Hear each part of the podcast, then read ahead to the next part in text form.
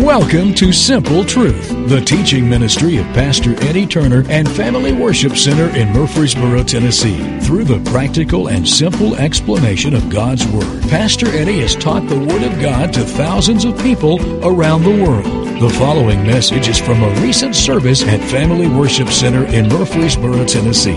Let's join Pastor Eddie as he shares simple truths from God's Word.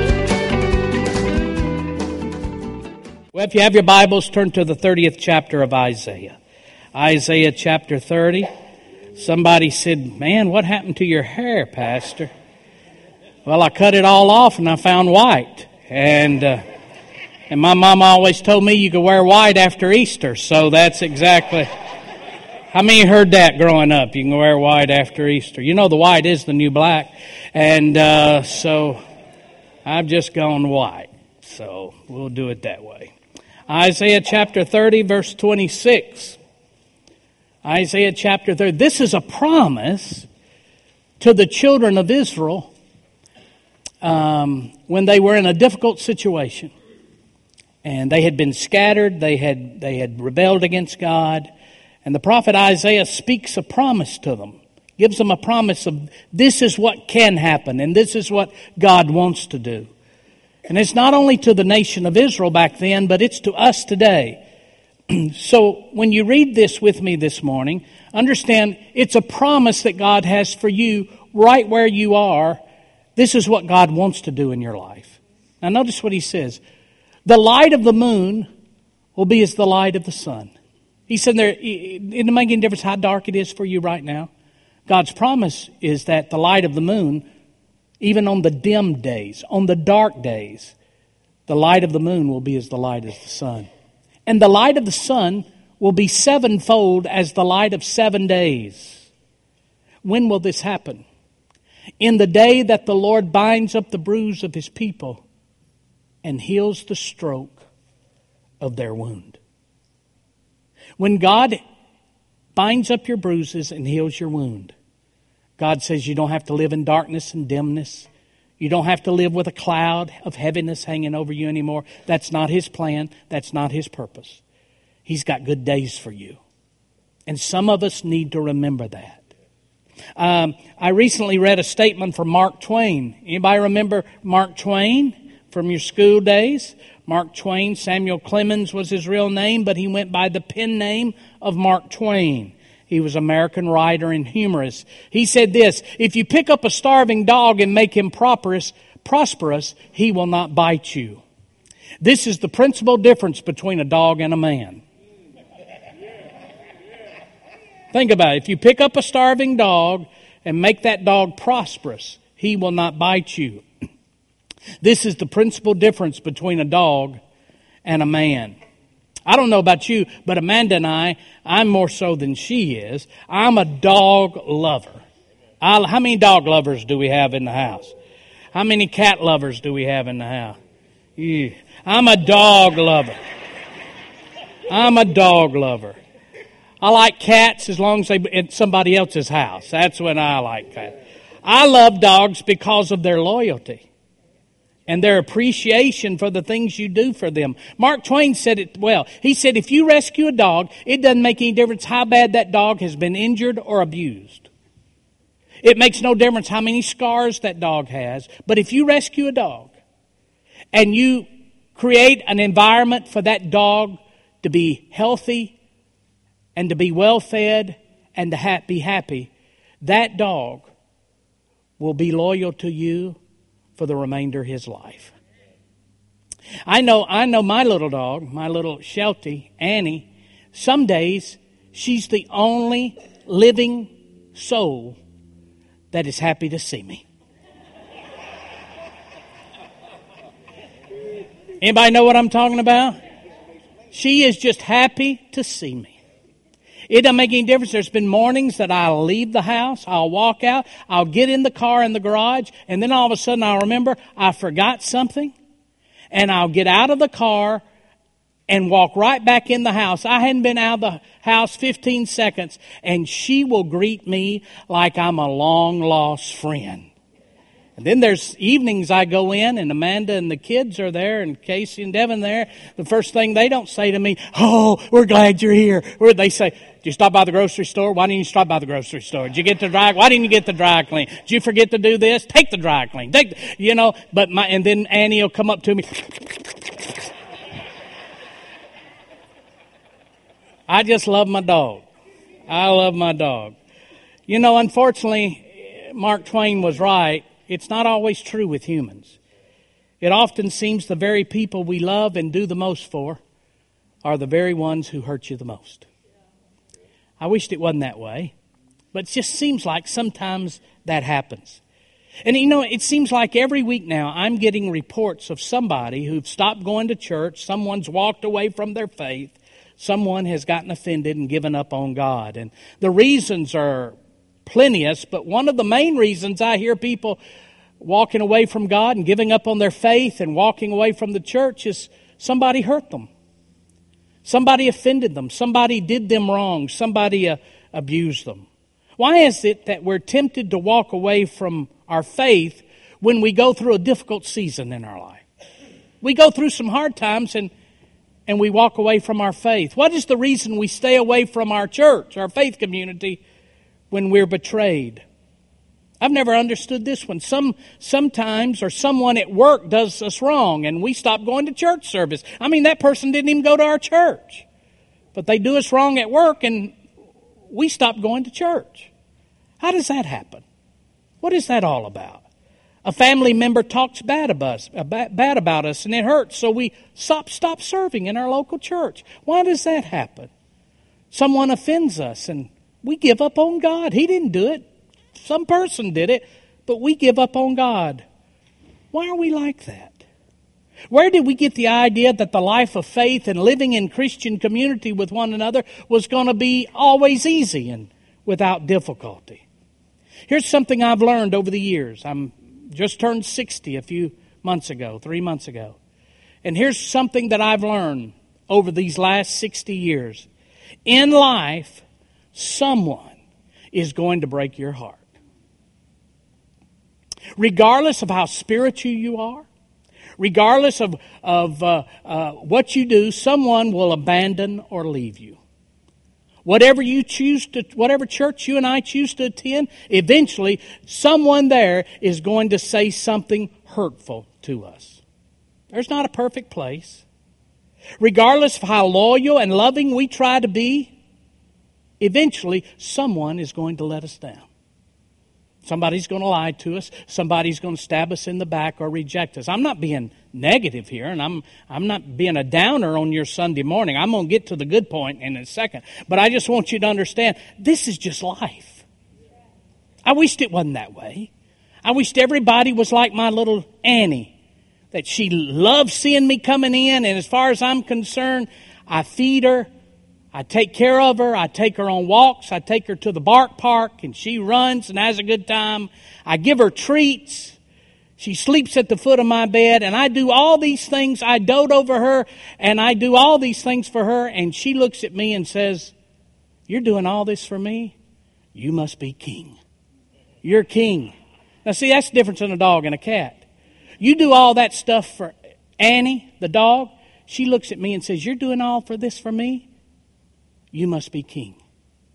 The cat, you feed them, you take care of them, you let them sleep at the foot of your bed, and they think, You're doing all this for me? I must be king.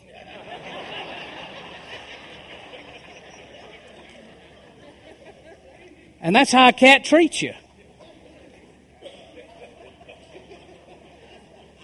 You know those things that the city comes around and grinds up the limbs and those called, in my, and where I come from, catmobiles.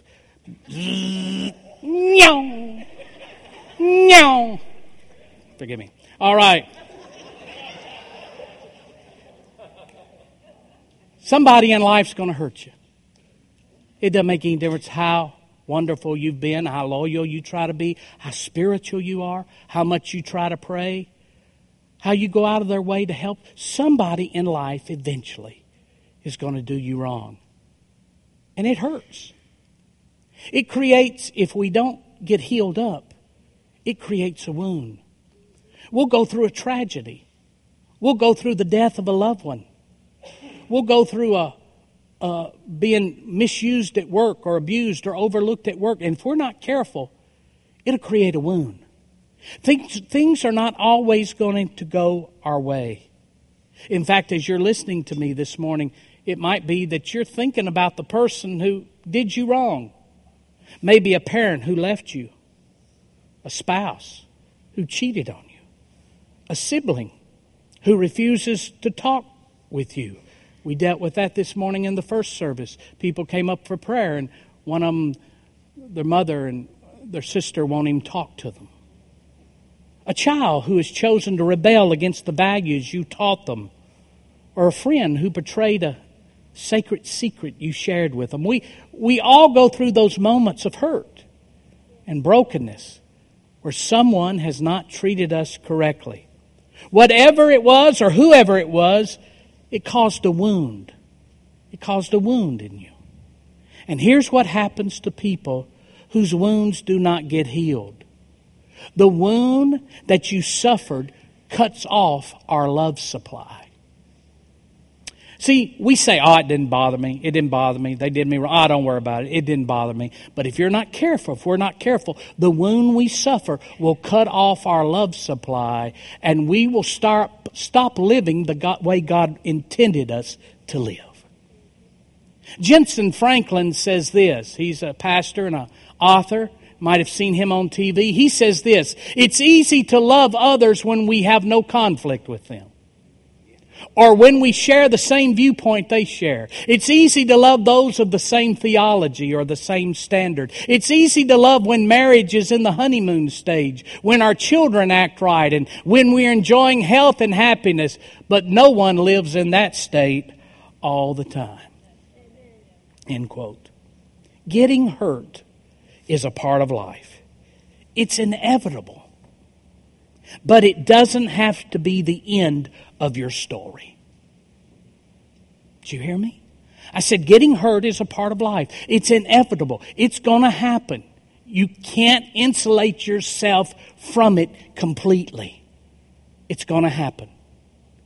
But it doesn't have to be the end of your story. It doesn't have to sideline you and make you feel less than God's best. God does not want us walking around the remainder of our life wounded. He wants you healed and whole. And this is what God's promised. The children of Israel had failed God. They had now been plundered and destroyed by their enemies. They had been scattered. They had been separated from their family and friends. Their home had been overrun by their enemies and they had been sent into a distant land. And God sends them a promise. Even in their, they were a wounded people and a wounded nation.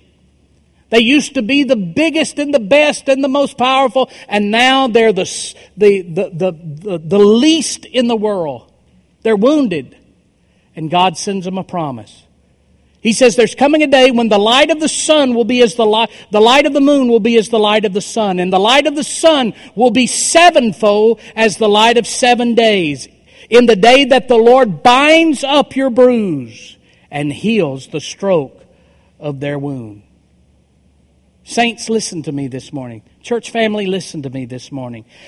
Regardless of the severity of your pain, the Lord desires to bind up your bruise and heal your wound. I want you to leave here today. If you are broken and if you are wounded, I want you to leave here today understanding that God wants you healed and whole. But, Pastor, you don't understand what they did to me. And you don't understand what they meant to me. And you don't understand what they took from me. And you don't understand how bad that hurt me. And, Pastor, it cannot be undone. What they did cannot be undone. That situation cannot be fixed. And the thought of it not being able to be fixed is eating me alive. You just don't understand, Pastor. Granted, some moments change everything about us and our families for the rest of our lives. Whether loss, a betrayal, an addiction, an infidelity, a tragedy, Without a doubt, these things affect the dynamics of our relationships. And here's something you and I have to come to a realization of. Some things will never be the way they once were. The truth is, some things get broken and can never be put back the same. Are you listening to me? Let's get real here this morning. We're getting real here this morning. Some things get broke. I wish I could say everything's going to be all right. Don't worry about it. Everything will be back the way it was. There are some brokenness in our lives. There's some things that happen. There's some tragedies. There's some betrayals. There's some wounds that cut so deep that things cannot be put back the way they once were. To have it the way it once was will never happen. Unfortunately, though, this is where many of us get stuck. We live with the regret that things will never be the same and our life from here on will be less than best. And I want to change your thinking this morning. See, great men, if, if you're stuck thinking, well, he betrayed me, he left me, the company did me wrong, they didn't appreciate me, the death of my parents changed everything. They died too soon. Or this happened, or my sibling uh, did me wrong, or a partner in business stole from me. Whatever the tragedy, whatever the brokenness, whatever the pain, whatever the betrayal you've had, it might be so severe that your situation in your family dynamic cannot be put back the way it is or the way it was. And we get stuck right there living with regret thinking, since it will never be the way it was, then my life will always be less than best. And you're not the only one that's thought that. Great men of God thought that same thing. The prophet Samuel. The prophet Samuel anointed and celebrated the kingship of a man named Saul. The Bible tells us that Saul looked like a king. Saul was a warrior like a king, and the people wanted a king, and God's hand came upon him, and Saul became king. But after a few years of leading, all of a sudden a character flaw surfaced in his life, and it was revealed that he was a man pleaser more than a God pleaser. And the Bible tells us that the hand of God of favor lifted off Saul, and God rejected him as king. And when that happened, the prophet Samuel was devastated. He was thinking, God's man is not going to finish this out. We're ruined as a nation. God will not lead us now. It'll never be what God needs it to be. He messed up. And now we have a wound. We'll never arrive at God's destiny for our lives individually and as a nation. And he was devastated about it. He thought they would forever be slaves and less than best, and it would never be God's A plan for him ever or the nation ever again. And we pick it up in 1 Samuel chapter 16, verse number 1. Look what God said to Samuel. The Lord said to Samuel, How long will you mourn for Saul? I mean, Samuel's devastated. And God finally says to him, Hey man, stop crying over spilt milk. Stop crying over something of the past. How long will you mourn for Saul since I have rejected him as king over Israel? Fill your horn with oil, the anointing oil, and be on your way. I'm sending you to Jesse of Bethlehem. I have chosen one of his sons to be king. What does that mean, Pastor? It means this. The truth is, some things get broken and can never be put back the same. Yet our Heavenly Father can make all things new.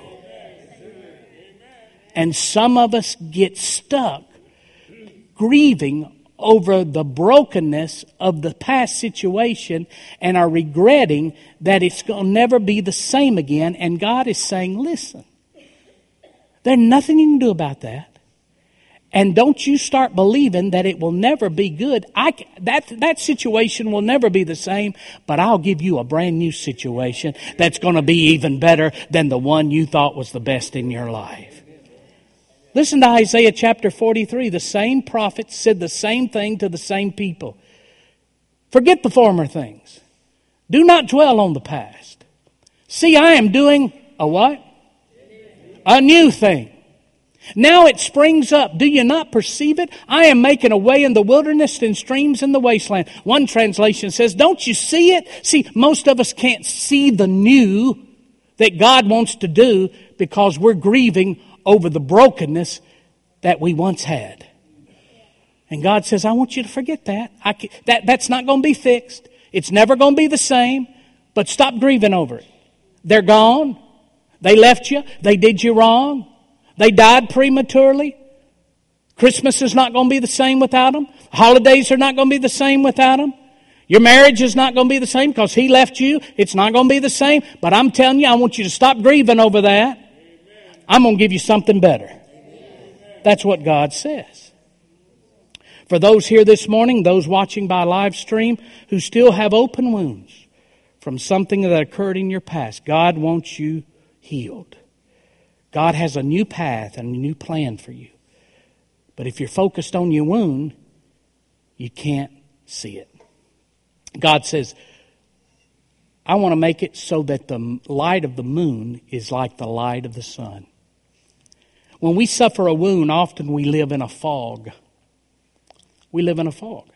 We go through the motions of life, but every day we fight to maintain joy. And even on our best days, when you're wounded, you're good on your best days, it's still the light is dim. But God promises healing of our wounds.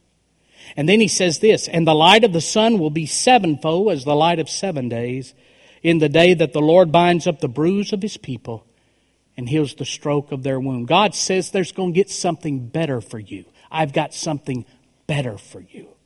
When we are wounded, we start viewing others. Now, here's what you need to understand. When we're wounded, we start viewing others through the filter of our hurt instead of the filter of hope. And all of our new relationships are fragile when we approach them with a wound. We're scared to trust and we're afraid to love again when we're wounded. But God promises a healing that will give you a new future and give us new relationships, new adventures, brighter than the brightest day of your past adventure. He says, Your new day, the sun will be seven times brighter than the sun was for you before. But you've got to believe that. We've got to stop living in the regret of our past and nursing that wound. We've got to get healed so that we can see God's new day and new adventure for us. You say, Pastor, how do I get my wound healed? How do I get it healed? Well, let me give you let me give you some deep revelation. I'm, I'm getting ready. Now listen to me. I am getting ready to lay some heavy revy on you right here. Are you ready?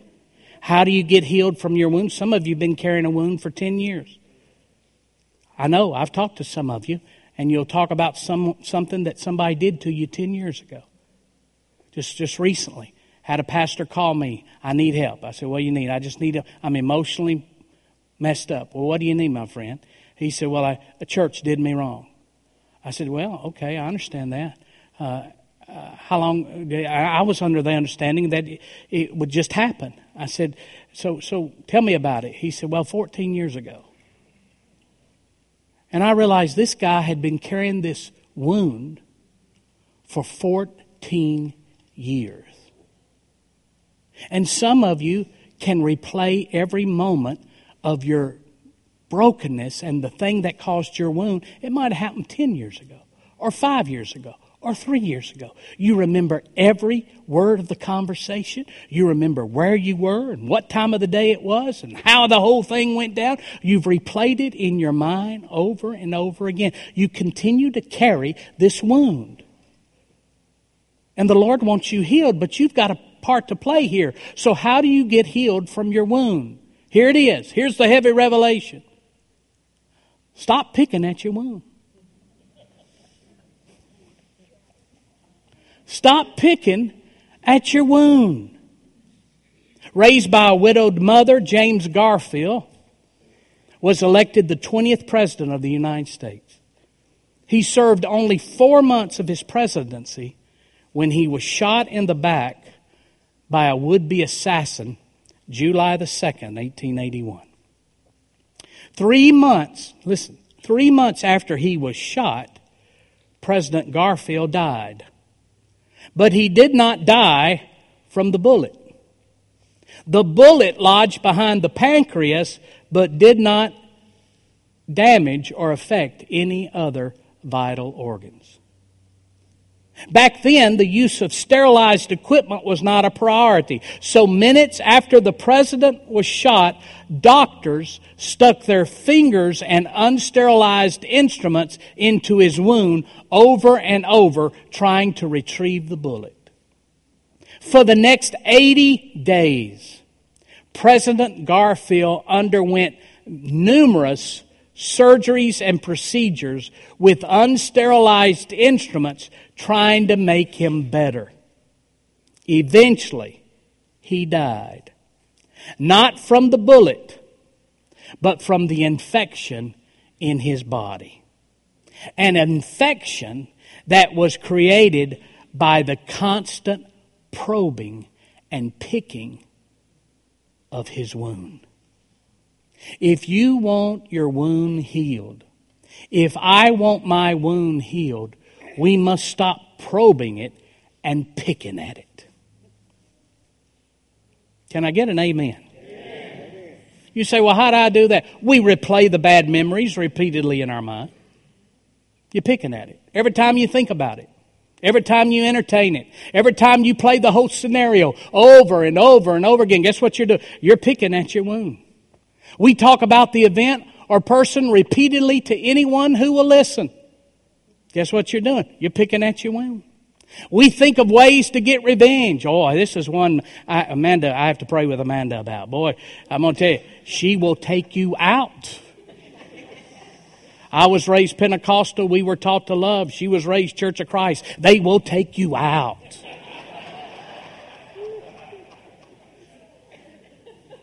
We think of ways to get revenge. We for years poke and prod at our wound until our emotions and spirit becomes infected with bitterness and a hard heart. Our wound will never heal if we continue to pick at it. Find a trusted friend. Find a spiritually mature person. Find a counselor or a spiritual leader who you can pour your heart and get all that poison out to. But once you've done that, Stop picking at it. It just keeps the wound infected. Listen, getting on social media and telling everybody, you're just picking the wound. Talking to everybody about it over and over is not getting rid of the poison. It's picking the wound and causes infection to breed. I can see you're really fired up about this. Uh, but I'm going to tell you to change your life. Another thing that occurs when we keep an open wound, we become contagious in a bad way. Not only do we stay infected, but if we're not careful, we'll infect other people. Talking about our hurt and our offense to others infects others with our poison. When we listen to someone's story of being done wrong, and even though we have had no negative interaction with the accused guilty party, when we encounter them, we treat them differently because someone else's poison has infected us. I've had people come and dump on me, and that's what I am, Pastor, and I'm supposed to be spiritually mature, but the next time I see that person who they've dumped about, I have to really get my mind clean to be able to deal with that person in a mature Christian way. And I work on it. I understand what's happening. Can you imagine how many times you have believed something about someone based on somebody's poison that they've shared that happened to them? I've had people I've seen them on Sunday, and they was kind and friendly, and by the next Sunday, they wouldn't even speak to me.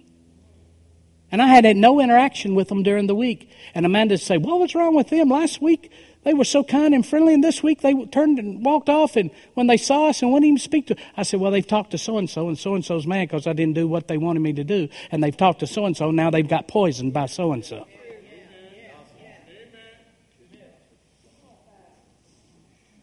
So understand that when we keep our wound open, it not only keeps us from getting healed, it infects other people as well. So stop picking your wound. Get the poison out, tell somebody that's trusted, and leave it there.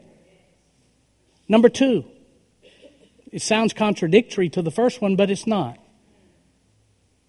Admit you're broke. Admit your brokenness. Admit you're hurt. Admit you're wounded. This is the reason uh, most men most men struggle with this one because men never like to give in, give people the impression that they're vulnerable or they're out of control. I didn't bother me. Don't, don't think nothing about it. Didn't bother me. I don't care what you said. Oh, no, I didn't think. And you know it cut deep and you're wounded. But men don't like to give the impression that we're out of control. This is the reason why most men will never stop mass for directions. They don't like admitting they're out of control. Can I get an amen from some wives in the, in the Several years ago, I was uh, preaching for a pastor in a major city here in, in the United States, and we was driving through his city, and we'd been driving around for quite some time, and I was just talking to him, and I was enjoying the sights and talk, and then I kept noticing we keep going by this one landmark twice. And finally, I, this was before GPSs. And finally, after a couple times around this same landmark, I said, Are we lost? And he quickly replied. I mean, he bounced back, No, we're not lost. And he kept driving. I didn't say nothing about it. I could see, man, I said something wrong. He kept driving. After a few more minutes, we passed that landmark the third time. And I said, We are lost. Let's stop and ask someone where we are and where we need to go. He pulled over real quickly on the side of the road, put it in park, and he looked at me. I'm in the passenger seat. He looked at me, and with a stern look on his face, he said, I've never been lost. There have been times I didn't know where I was, but I've never been lost.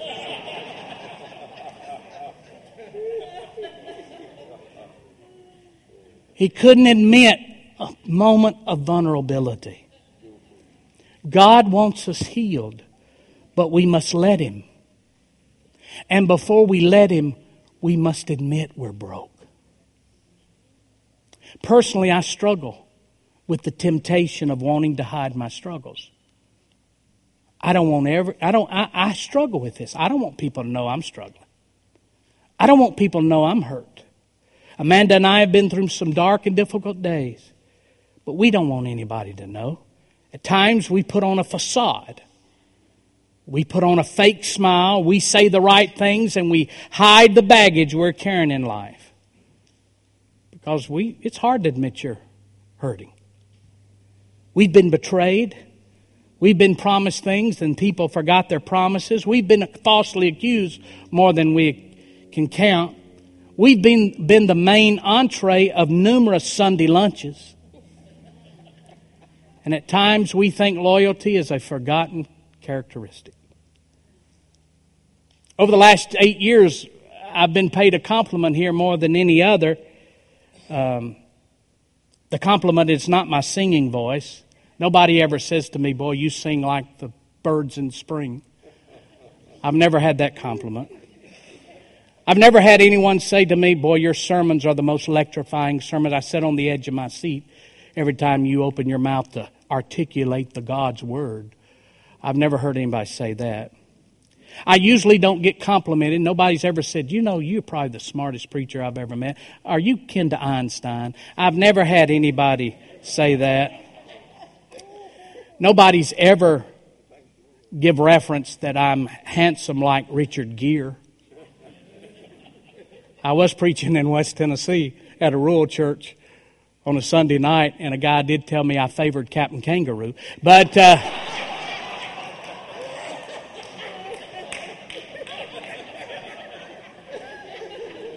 Richard Gere, Captain Kangaroo, they're both on TV. I mean, uh, you can get them mixed up all the time.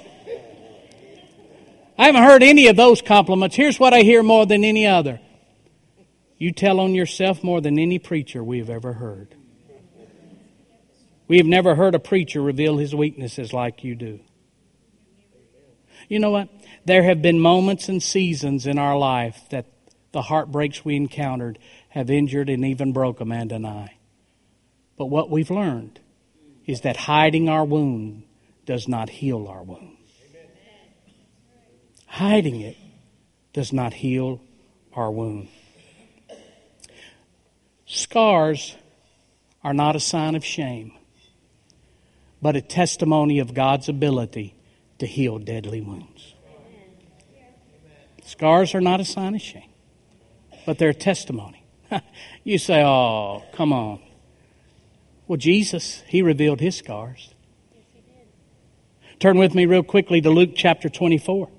Luke chapter 24, Jesus has just been resurrected from the dead and his disciples are talking and he shows up. He says, while they were still talking about this, Jesus himself stood among them and said to them, peace be with you. They were startled and frightened thinking they saw a ghost. He said to them, why are you troubled and why do doubts rise in your minds? Look at my hands and feet where they'd been pierced. He had scars. Look at my hands and feet. It is I myself. Touch me and see. A ghost does not have flesh and bones as you see I have. When he had said this, he showed them the scars in his hands and feet. Scars are not a sign of weakness. They're a testimony of God's ability to heal the most death defying wound. So stop picking at it and admit you're struggling. And the healing will begin. The healing will begin. Jesus said, Matthew 11, 28, Come to me, all you who are weary and burdened, and I will give you rest. Stand with me, would you? Thank you for listening to The Simple Truth with Pastor Eddie Turner. Please join us at Family Worship Center, 3045 Memorial Boulevard, Murfreesboro, Tennessee, when you are in the Middle Tennessee area. You can also learn more about FWC at our website, www.familywc.com. Thank you again for listening to The Simple Truth.